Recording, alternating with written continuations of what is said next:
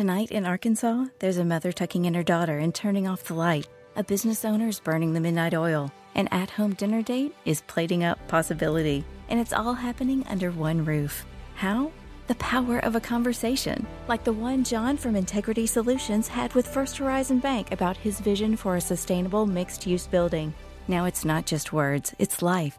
First Horizon Bank. Let's find a way. Go to firsthorizon.com slash John. First Horizon Bank member FDIC. This is the Ben Burnett Show, the only show in America that features a one term has been retired politician that nobody knows on Extra 1063. Welcome into the Ben Burnett Show. Happy Father's Day weekend to all you dads. I'm one of them. Got three beautiful babies at home. Happy Father's Day to my dad, retired United States Marine Major Whit Burnett. Guy drug us across the country a couple of times. Every time he got a new duty station, we wound up taking the 30 days to go see the four corners of the earth. And let me tell you, if you've never done it, it's an enormous country. I hated every second of it at the time. When I look back on the best days of my life now, I think about him taking us to Zion National Park and the Grand Canyon, the Joshua Tree, and everywhere in between.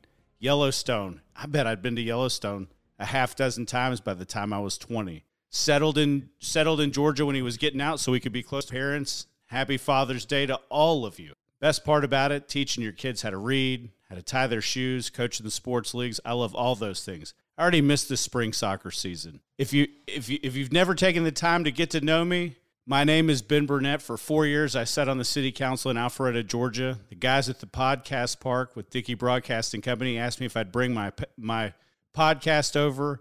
I just used to interview people all from all around North Fulton or Cherokee County and Forsyth County, people that had grown the things that you know and love, the places that you visit, the businesses that they have, the elected officials in office. Had a really good opportunity with Appen Media. And then I left elected office. I called Tug Cowart, the number one guy on the morning show with Extra 1063 and the Morning Extra, had him in to talk about being a long time DJ. I don't even know if they call him DJ anymore over at the country station and then sitting on extra 1063 he said hey man would you ever want to bring your podcast over here? Guys i grew up listening to the braves. You tell me 680 the fans interested in anything to do with me at all i come running. I was actually when you listen to the 98 braves by morgan wallen i actually was at one of the games where the damn padres beat the braves. I've still got the foul ball sitting in my parents house. A lot of interesting things in the workplace you know, the start of 2023, one of the things you heard about was Chat GPT. I'm still convinced that only about 3 or 4% of you had heard about it. It is the underpinnings of the first mainstream artificial intelligence tool that anyone can use. When I sat in elected office, I was the only elected official that I knew that had worked in technology. You think about what the number one industry is to the United States economy. It's around tech. It's got its own listing on the it's got its own listing in the stock exchange, the Nasdaq. It's all tech centric. Nothing else. Everything else more or less sits in the in the Dow Jones, but the tech companies, most of those are found on the Nasdaq. Honestly, it's a huge growing sector, and it's a vital sector to the United States economy. And in Congress, or your General Assembly, or your local school board, or your local county commission, it's woefully underrepresented. I don't take anything away from any of those guys. I don't. Most of the people that I know from public service are genuinely good people who want to do the idealistic right thing. Now, they may get in and they may get to be part of the machine, the country club as we call it, but most of them go with really good intentions. Most are small business owners, lawyers, things like that. But guess what they don't know anything about? Technology. Anything, anytime anything came up technology related, I always got looked at because I was this alleged expert in, in elected official status. And let me tell you what, I don't know a whole lot. And I knew a thousand times more than they did. And technology scares me to death. ChatGPT is fascinating. You have the ability to take anything. I can insert one of my podcasts into ChatGPT and it can spit out a summary of my interview that's entirely based in a machine. It can decipher my voice, it can decipher my guest voice, and it has the ability to write a review with any author that you could ever choose. Mitch Albom, Greg Bluestein, Michael Crichton, dead or alive, doesn't matter. It can write the summary with whatever writing tendencies that you want it to have. It's an unbelievable tool, but it's also incredibly dangerous. And the United States government has got to take the lead with our European partners for one reason. We have to set the standard and the benchmark of what we are going to allow it to do and what is going to be hands off. And I say that for a couple of reasons. There are a lot of people who are going to get forced out of industries that they have worked in forever. You see the carriers subsidized by the federal government and your state government running tens of thousands of miles of fiber every single year all over the country. That fiber by itself just provides internet access. But guess what the internet access also does? It provides the machines with the proximity to deliver goods and services faster and potentially autonomously. Three years ago, there was a guy who ran for president under the Democrat ticket named Andrew Yang. You remember him. He was the universal basic income guy, and we all said he was crazy because he wanted to give universal basic income out to everybody. And I totally disagreed with that. Everything else that came out of that guy's mouth with respect to technology is 100% true. And people looked at him like he was insane. You look at ChatGPT, you look at the artificial intelligence that he talked about from a debate stage, and many of you looked at him like he had seven heads, and I didn't blame you. I didn't, because I knew. When you shop on Amazon and you want to buy corn, or you want to buy a baseball glove, or you want to buy a dress, it also suggests things to you that you are likely to buy if you bought any of those things. If you bought a glove, you might be interested in baseballs. Well, sure, that's basic algorithms, but guess what else it does? It keeps up with your search history. It keeps up with the things you buy, when you buy them, and positions them to you when the next season or the next year or the next beach trip rolls around. All of these things work together. Have you ever used your credit card when you went out of town? Years ago, you would travel out of town and you go and you would go swipe your credit card and it was declined. Today, when you book, it's almost like Delta communicates with American Express to tell you where you're when you're going to be somewhere. That's because they do. And that's because all of the things that you enable on your phone have a predictive ability to tell you when you're going to be somewhere, what you're going to do, what your likely route is going to be, and it's incredibly scary. And there's nothing that the federal government has done about it ever since it. It is truly the Wild West. I do think that several things need to be reined in. I think that we have to set the standard for a million reasons. About 15 years ago, you remember the 23andMe app? Do you remember several years ago when everybody spit in the cup and 23andMe and Ancestry.com, and we all found out where our dead relatives in East Tennessee were, so we could go on the graveyard tour together. I do. Guess what you guess what you didn't know when you spit in that cup? Ancestry.com and 23andMe are both backed by Chinese banks and private equity money. And guess what the Chinese banks wanted with the People's Republic of China? They wanted your genomic sequencing so that they could match what you do with where you live, with your genes, and they could find all sorts of things about you. What are you likely to study next? What are your offspring going to be like? And I had no choice in the fact when my dad chose to do that. They know absolutely everything about me. And if you go match that against all the things in the public record, they can find somebody on my mom's side of the family who spit in the cup and they can figure out exactly what my sequencing is. Guys, I've never spit in one of those cups. I'm the tinfoil hat guy who thinks that everybody's out to get you. In a million years, I would never do that. But that decision was already made for me, and they didn't know any better. And by the time we all realized what was going on, it was too late. Too bad. As technology grows, I already told you I can put one of my podcasts in ChatGPT. To be honest with you, I can put my podcasts in a dozen apps right now, and it can create a new podcast with me with somebody else's voice Guess what else we can do? We can take a podcast that I have and we can put Morgan Wallen and Morgan Freeman in in place of me and my guests and the AI can make it sound like Morgan Freeman is interviewing Morgan Wallen. Two guys who I am relatively certain have never met each other. And they can do it in whatever style I tell them to do with the machine learning. Machine learning and quantum computing is one of the big fights that's going to take place. And it's not going to be a partisan fight. Do I think that Republicans and Democrats want to have greater creative control over it? Absolutely. But guess what? It's all laughable. Everybody patted each other on the back earlier this year when state when the state government and county and local governments were told by legal statute that they couldn't have TikTok on their phones anymore. Guys, what I think is truly hilarious is the fact that legislators, who over time I continue to just have less and less respect for from an intelligence standpoint, thought that they were actually doing something of consequence. There isn't a snowball's chance in hell that the fact that you kept TikTok off state owned devices is going to make a difference because TikTok's one thing. TikTok, CapCut, WeChat, any of those things they're either owned by Tencent or they are owned by ByteDance. Both of those are Chinese holding companies. But guess what the state guess what the state legislators in their infinite wisdom didn't think about? You can download a third-party VPN onto your taxpayer funded cell phone, get the app on there potentially, potentially get the app on there and then hide it. You could still access it. And I'm not sitting here saying that anybody has bad intentions. I'm saying they didn't fix a problem. They ran straight to the highlight reel and didn't solve a damn thing. Because rarely, when it comes to things like that, does that ha- actually happen. Like I told you, most of the people that you see serving in state and local governments, state, local, and federal governments, they're lawyers, or doctors, or small business owners, or insurance agents. One of the things one of the things I would a thousand percent tell all of you to do if you work in technology and you are interested in local government at all, they need you. And if you can take a job or you can or you feel or you feel like you want to sit in public service, you ought to do it. Because there are conversations from the bottom.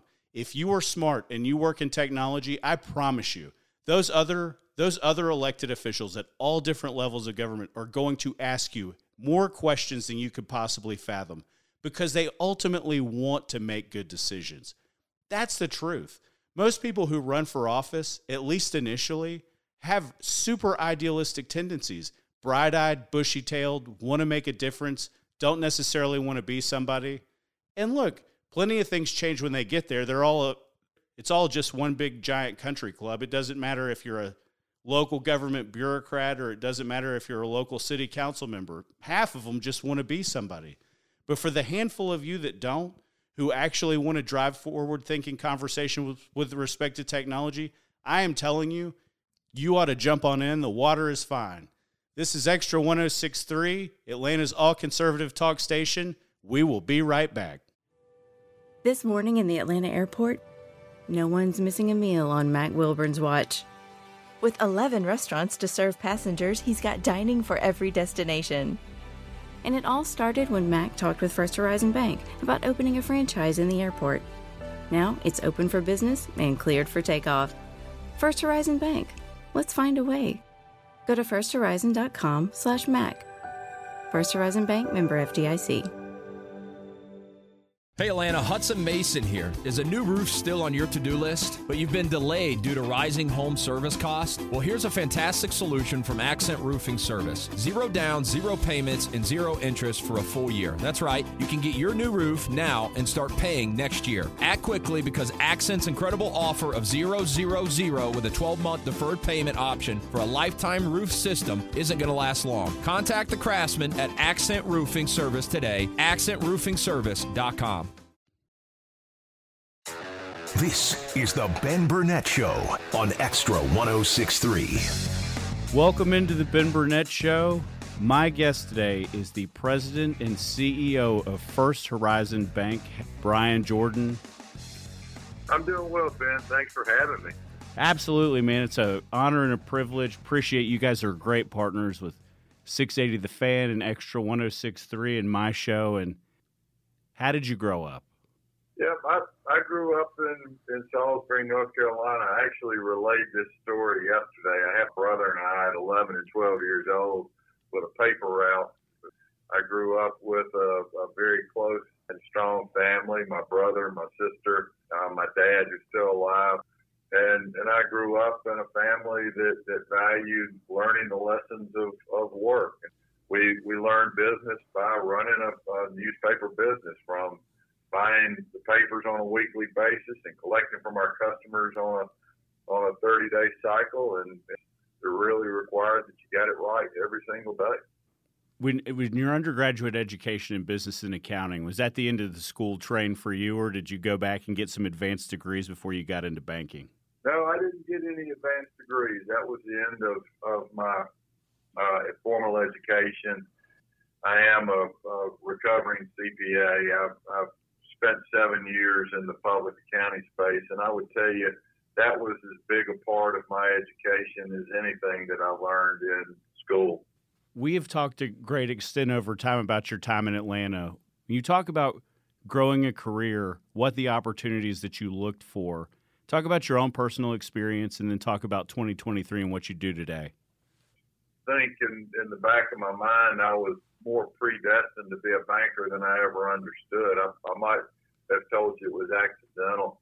I grew up in a banking household. My father, who, who's still alive, I talk to him quite often, and he, he and I spent a lot of time when I was in college, and I did a lot of part-time jobs for him while he was eh, eh, running a, a banking organization there in the middle of North Carolina uh, from the bottoms up, from picking up trash in the parking lot to taking care of shredding documents in the back room. I think when I got into public accounting, it was somewhat accidental. I spent probably three, three and a half years working on the, the first union engagement, and that's where I really got to learn an awful lot about the, the banking business. After my third or fourth year, moved to Atlanta, and I had to, and I had I can't remember two to three years of leading the Home Depot engagement. Folks in Atlanta clearly know the Home Depot story and how tremendous that is. Still shapes how I think about banking and, and our organization. Really put me in a position to learn banking from the bottoms up and relate that to to my finance uh, training and background. And, and I, I would attribute that as much as anything to what I'm doing today. I was just fortunate that I got to see a lot of the organization. I was able to apply it at, at, at Regions in Birmingham and then come here and, and play a role. What was it like in 2007 and 2008 knowing and seeing the in early indicators of the Great Recession and knowing that there was going to be tons of money pumped out? The, the timing was very interesting. We had spent most of uh, the back half of 2007, 2008 restructuring our balance sheet at First Horizon. I was the CFO at the time. We got out of a national mortgage business. During that period, we had raised $690 million of capital, I believe it was. What we thought was a very stable business. It was reorganized. We knew it was going to be choppy. I became CEO on September the 1st of 2008. I think it was September the 7th when Fannie and Freddie failed. Then you had AIG, uh, Lehman Brothers, you had uh, Washington Mutual Countrywide, and you, you go on down the list. Wachovia was part of all of that, and really started to see the fragility of the financial system in in that period. Bryan resides in Memphis, Tennessee.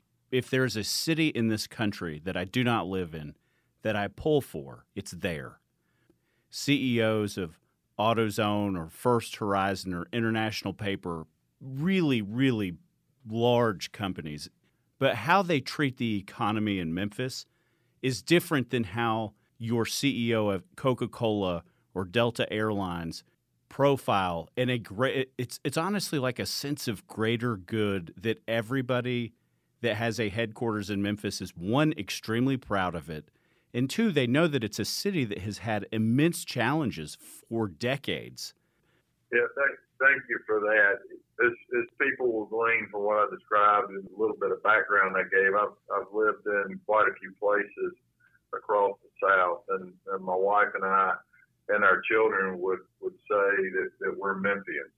This is a, a, a unique city that, that I have tremendous love and respect for. It, it is, as you said, a city that has had its series of challenges and, you know, most notably significant inflection point with the assassination of Dr. King here in the late 60s.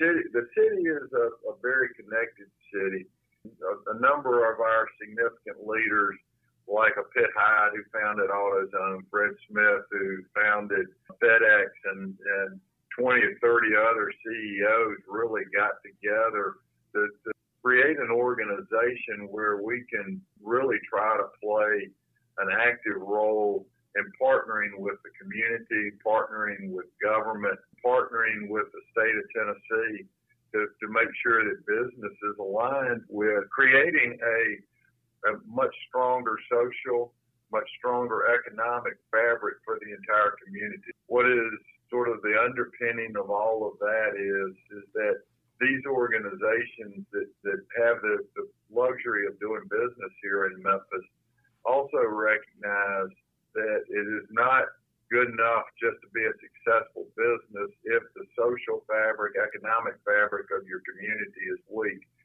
A lot of work has been done. We're making tremendous progress, for example, in the education system. We're seeing significant progress, focus on advertising, the, the, the, heart and soul of, of Memphis. And so you're seeing entertainment, you're seeing one of the the best basketball teams in the NBA with the Memphis Grizzlies.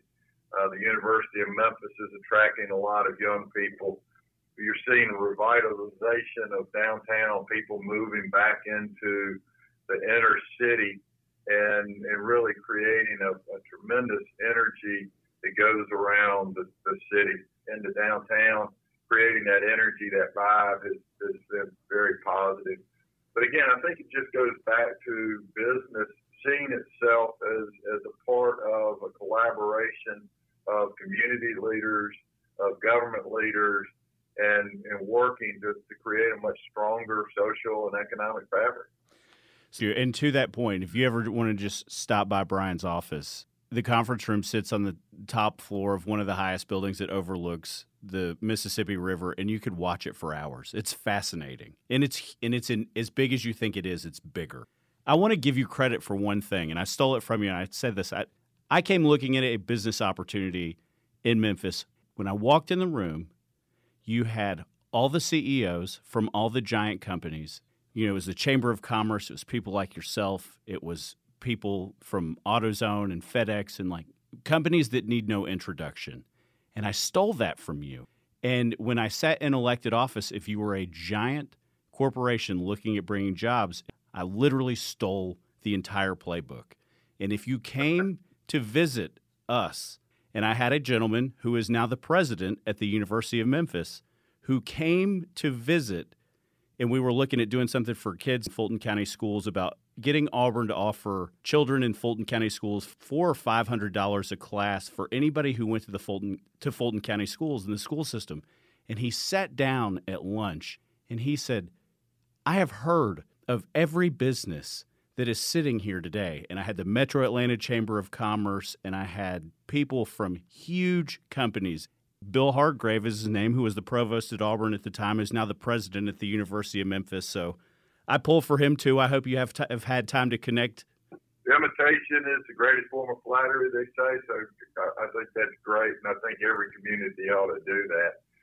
Those that, that institution is is vital to our success because of the, the young people that it attracts, it educates, and a lot of those young people stay here in the community. But in recent memory, you guys signed a letter of intent several years ago with TD Bank based in Canada.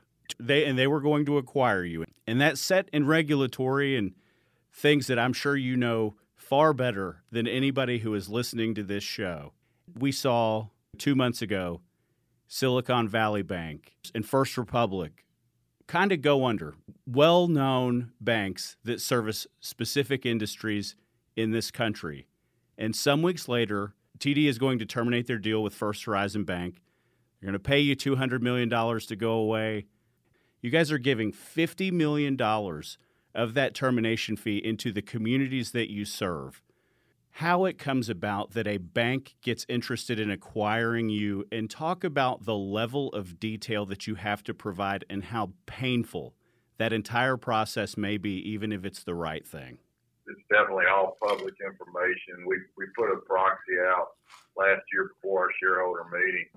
First Horizon has, has been literally headquartered within three blocks of where I'm sitting right now, Ben, since 1864.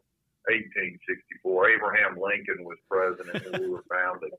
We've been through a tremendous amount the yellow fever epidemic and the financial panics of the early 1900s, World War One, the Great Depression, World War Two, number of conflicts.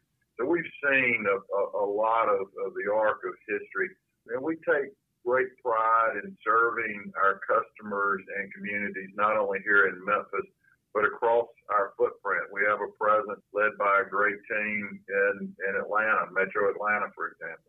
And we were not for sale. So we went through a process with TD. They, they presented a, an offer that we thought was extraordinarily compelling for our shareholders. Our shareholders overwhelmingly approved that. But there is always a regulatory approval process. You noted in, in early May, roughly a month or so ago from the time we're talking today, we announced that due to issues that really were unrelated to First Horizon. It was uncertain when we could get clarity about regulatory approval and that we had terminated the merger agreement. In fact, after 14 months, that has a certain amount of, of impact and difficulty to work through. But the one thing we did that paid great dividends on the front end is we, we made two commitments that we were going to deliver a better bank than TD negotiated for. So we kept working very, very hard. That we were going to pay attention to the fact that until regulatory approval was granted, we were going to assume that there was always the risk that it wouldn't be. So we kept running hard, and, and our folks continued to build the business. We, we hired over a thousand people over the course of the last year a, a lot of work to keep the momentum high in the business, and that showed in our first quarter results. When we we worked through the termination, we announced it publicly.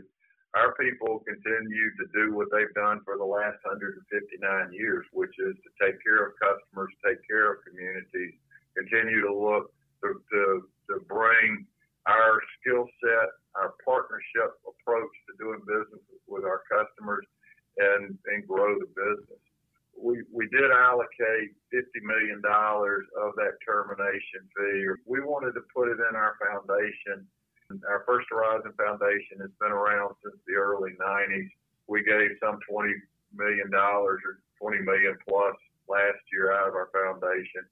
We wanted to, to make sure that, that our customers and our communities, most importantly, knew that we were going to continue to do what we have been doing for the last 30 plus years with our foundation and what we've done for the last 159 years, which is to give back. A statistic that I'm really proud of, it amazes me every time I see it. Across our 12 state footprint, our associates gave back over 24,000 hours in 2022 for working on a community board and, and I will promise you, Ben, that number is understated because we don't track every hour. And I would tell you, I'm, I'm probably the, the first among centers because I don't track a single hour when I do something in the community. So I want to ask you, I, I reference Jamie Dimon on the show a lot.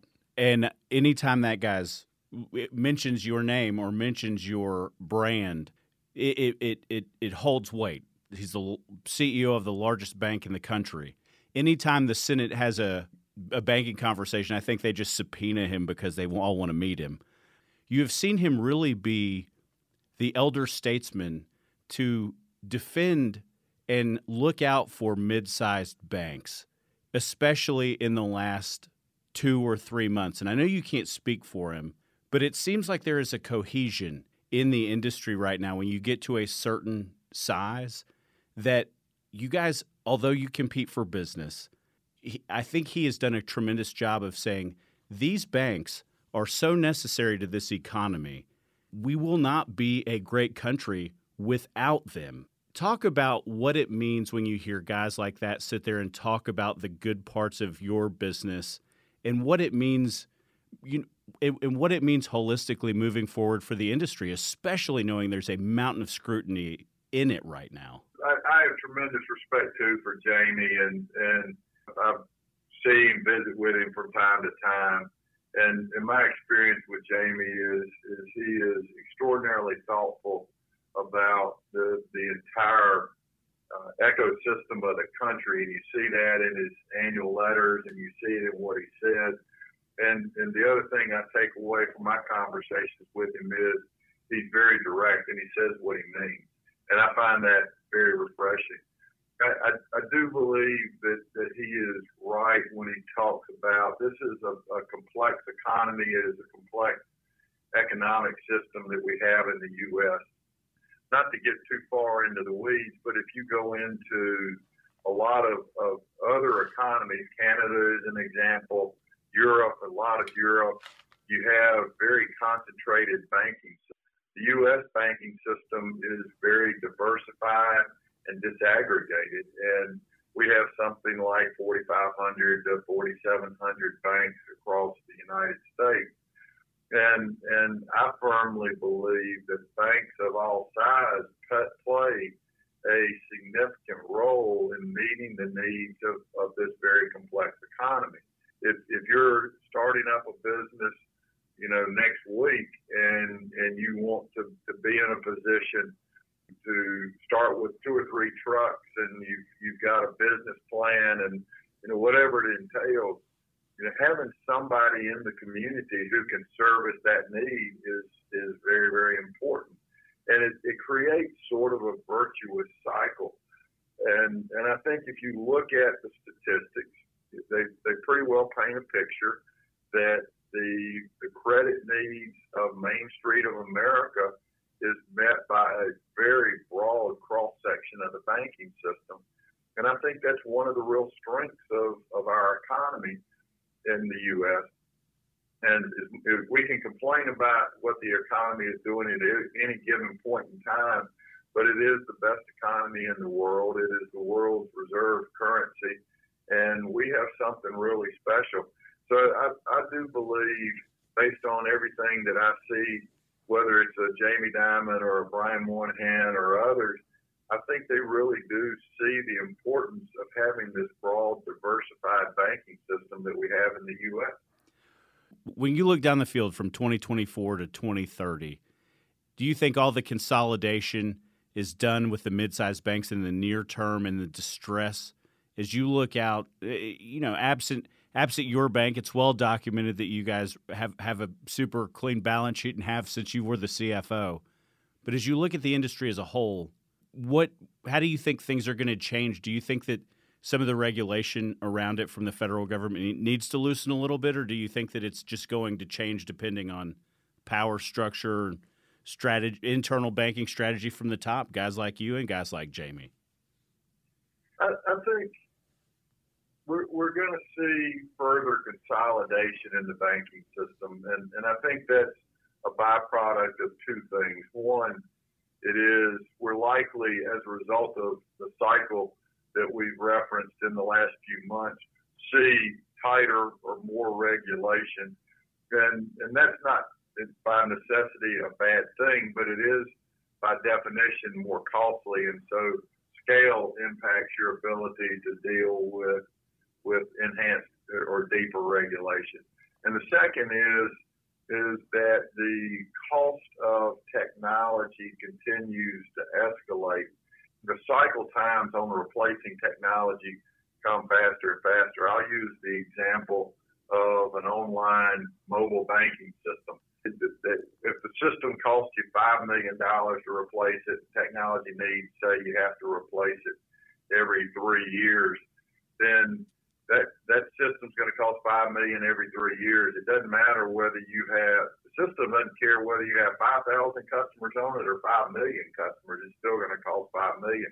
But scale and the technology and the regulation, I think, is going to continue to drive consolidation. I don't think it is a environment where we're going to consolidate down to five or six banks. I think, and if we get to 2029, I would bet you my bottom dollar that you're still going to have a very robust community banking infrastructure in the U.S. You're going to have a mid-sized regional banking infrastructure. You're going to have some very large banks. In my view, are required to service the world's largest companies and and leading economy. And so I think we're going to have a, a, a very diverse and disaggregated system.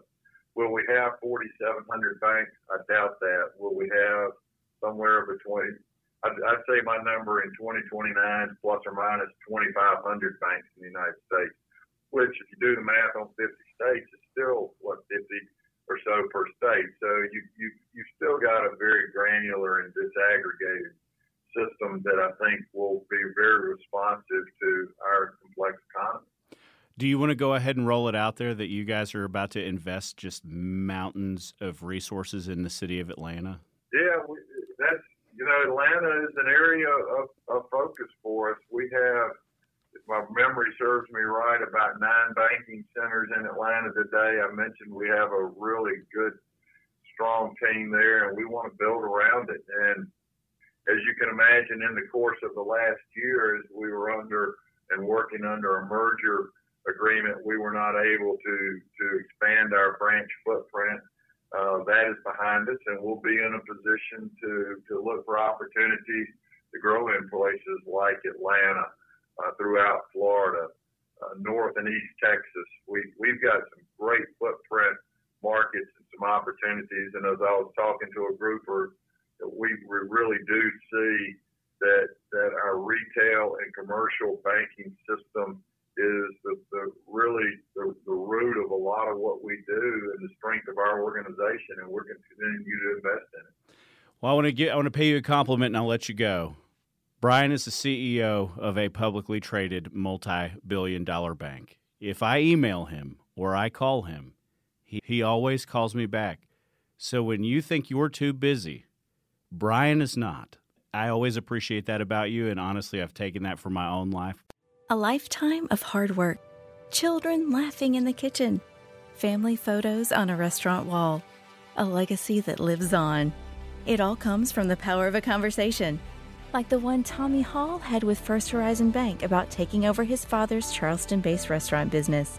Now the table is set for a whole new generation. First Horizon Bank. Let's find a way. Go to firsthorizon.com slash Tommy. First Horizon Bank member FDIC. So, Robert, I want to thank you for your time. I just don't think you're the right person for this position. I don't understand. Was it something I said? Well, we did a background check on you and found some things of concern. If you're in charge of hiring for your company, you know how helpful a background screening can be. That's why companies that use Horizon background screening make smarter hiring decisions. Don't let the wrong hire put your company at risk. Get the real story on your candidates at horizonscreening.com. Horizonscreening.com. This is the Ben Burnett Show on Extra 1063. Welcome back to the Ben Burnett Show. I want to thank Bryan Jordan, the CEO of First Horizon Bank, for making me a part of his day. I want to thank you for making me a part of your day. You can catch me on the podcast park on Tuesdays and Thursdays. Tuesdays, I do long form interviews. Thursdays, I do my thought in one take where I take an issue of the week. I unpack it. It's usually rele- relevant to current events. I make it make sense to your life in about five minutes so you can go to lunch or if somebody asks you about it, you have a basis of knowledge. I think banking is interesting. When we looked at the debt ceiling fight a couple weeks ago, that really wasn't. It was kind of a foregone conclusion they were always going to pass something. You're not going to let the United States federal government default on its debt if there's anything you can do about it. Do I think they spend too much money? You bet but it's also had a tremendous impact on your regional and your mid-sized banks. That's what Bryan went through. If you like that interview, you can catch the whole thing at the podcast park from a couple weeks ago. He talks about his career, how he grew up, what hard work looks like, how you get into education, how you grow a career so that you can eventually become the CEO of a publicly traded bank with thousands of employees. Makes a huge difference in Georgia. As his career continues to propel forward, I think sooner or later we all have losses. That loss that he took with respect to the TD merger, maybe it's a good thing, maybe it's a bad thing. There's no doubt that there's going to be consolidation in the banking industry, but what's that ultimately going to look like? He talks about where it is today and where he thinks it eventually ends and how there's going to be less players in the marketplace, but he firmly thinks that his company has a seat at the table as one of them. Mergers, mergers and acquisitions are really, really funny business, especially when you get into the regulation of the U.S. federal government. I really don't know why that TD First Horizon merger didn't roll through. I don't know why it took. Why does it take 14 months to get to a place where the larger bank is like, you know what?